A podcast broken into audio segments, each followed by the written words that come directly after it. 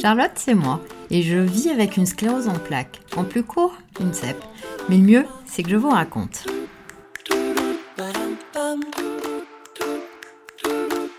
Aujourd'hui, nous parlons avec Julie de sclérose en plaques, de ressources pour surmonter les coups de mou, mais surtout de voyage et de renaissance. Bonjour Julie. Bonjour Charlotte. Peux-tu te définir en trois mots? Je suis optimiste, joyeuse et combattante. En 2015, tu mènes à Bali une vie très épanouissante depuis deux ans et de retour en France pour des vacances, le séjour se transforme en cauchemar. Que s'est-il passé? Alors je dîne avec ma famille et des amis et pendant le dîner j'ai un brouillard devant l'œil. Au fur et à mesure je ne vois plus rien de l'œil. Euh, je prends rendez-vous lundi matin chez mon ophtalmo qui m'envoie faire une IRM d'urgence. Et là, le ciel me tombe sur la tête.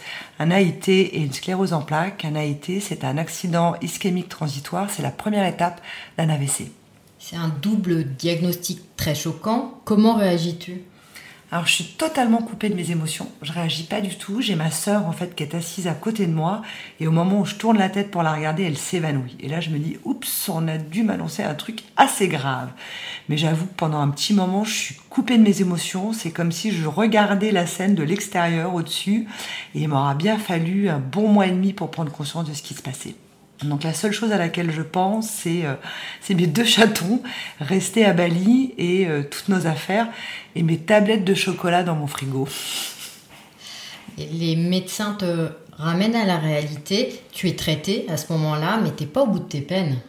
Alors j'ai eu des, des, bolus de cortisone au moment du diagnostic et puis là effectivement au moment de la rentrée scolaire, de nouveau une poussée, de nouveau des bolus. J'accompagne mon fils avec une canne à l'école.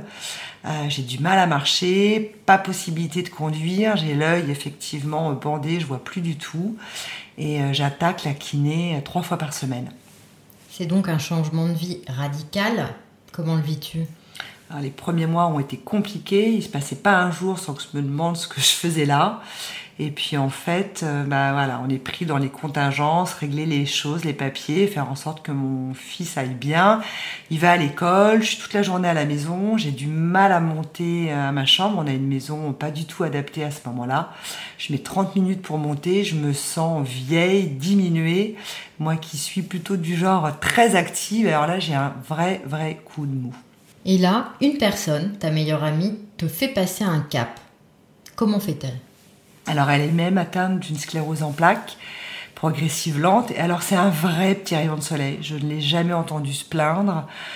Et elle m'explique que voilà, elle aussi, elle est passée par cette phase où elle se sent diminuée, elle, euh, bah, elle a des idées noires, ce que les médecins euh, vous disent pas du tout.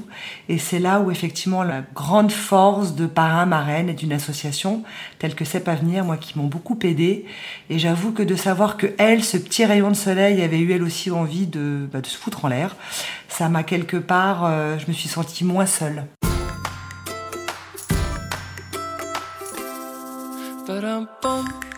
As-tu fait appel à d'autres ressources pour développer ta résilience? Alors c'est vrai que je viens d'un univers un petit peu particulier. Euh, j'ai une maman très très optimiste de nature qui me l'a transmis avec une sacrée force de caractère. Je suis bouddhiste depuis quelques années et pour nous, les épreuves sont là pour nous aider à grandir, à transformer quelque chose. On travaille sur l'importance du mental, du positif, ça apporter de l'importance à toutes ces petites choses qui font qu'on peut avoir de la joie, parce qu'il y a de quoi se réjouir tous les jours. Et la maladie est vraiment un moyen de, de travailler sur soi, de grandir. C'est une philosophie que je partage totalement. Mais un an après le diagnostic, tu décides de repartir en Asie. Pourquoi? Alors on décide de repartir. Tout d'abord, nos affaires sont restées là-bas, puis notre vie est restée là-bas. Nous, pour nous, on n'a rien à faire en France. Donc euh, moi, comme je travaille à mon compte en freelance, on décide de repartir, de commencer l'école en décembre et avant de rentrer à l'école, de se faire un petit voyage de deux mois.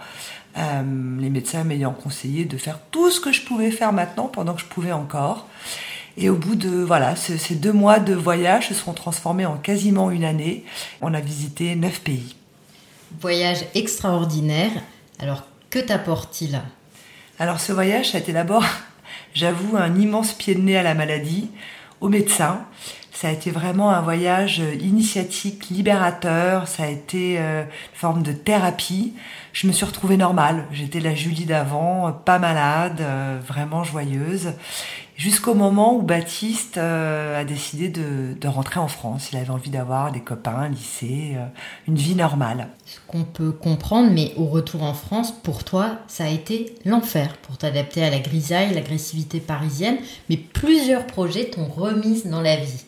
Ah, c'est vrai que le retour en France après des années au soleil, c'est compliqué. Mais j'ai voilà, j'ai la chance de travailler euh, pendant deux ans comme hôtesse dans les trains et j'avoue que j'ai pris un plaisir immense à exercer ce métier.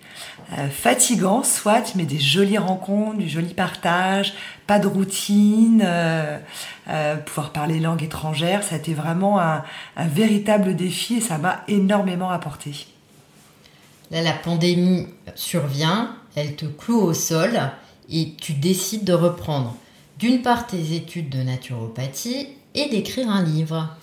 c'est vrai que la, pandémie a été une seconde opportunité. Ça m'a permis de, reprendre mes études de naturopathe et d'énergie thérapeute euh, et de d'écrire un livre qui racontait un peu mon expérience, mon voyage. Parce qu'à l'époque du diagnostic, j'aurais aimé avoir plus de livres, plus d'écrits qui transmettent en de la joie et de l'optimisme. C'est pas parce qu'on est malade que la vie s'arrête, pas du tout. On peut avoir une vie normale. Euh, il faut juste peut-être s'adapter un peu différemment et vraiment se focaliser sur, euh, sur les belles et bonnes choses. Le pouvoir de la psychologie positive. Alors que t'apportent tes consultations de naturopathie? Étonnamment, elle m'apporte beaucoup d'énergie, beaucoup de joie. Il y a des magnifiques rencontres, tout en les aidant. Je vais pas dire guérir, mais ça me soigne aussi un peu. Et puis surtout, ça me conforte dans l'idée qu'aujourd'hui, la maladie m'aura permis de, de trouver mon chemin, ma voie, d'être vraiment à ma place, de me sentir utile. Donc je, je remercie la maladie pour tout ça. C'est une très belle conclusion. Merci beaucoup Julie pour ce partage. Merci Charlotte.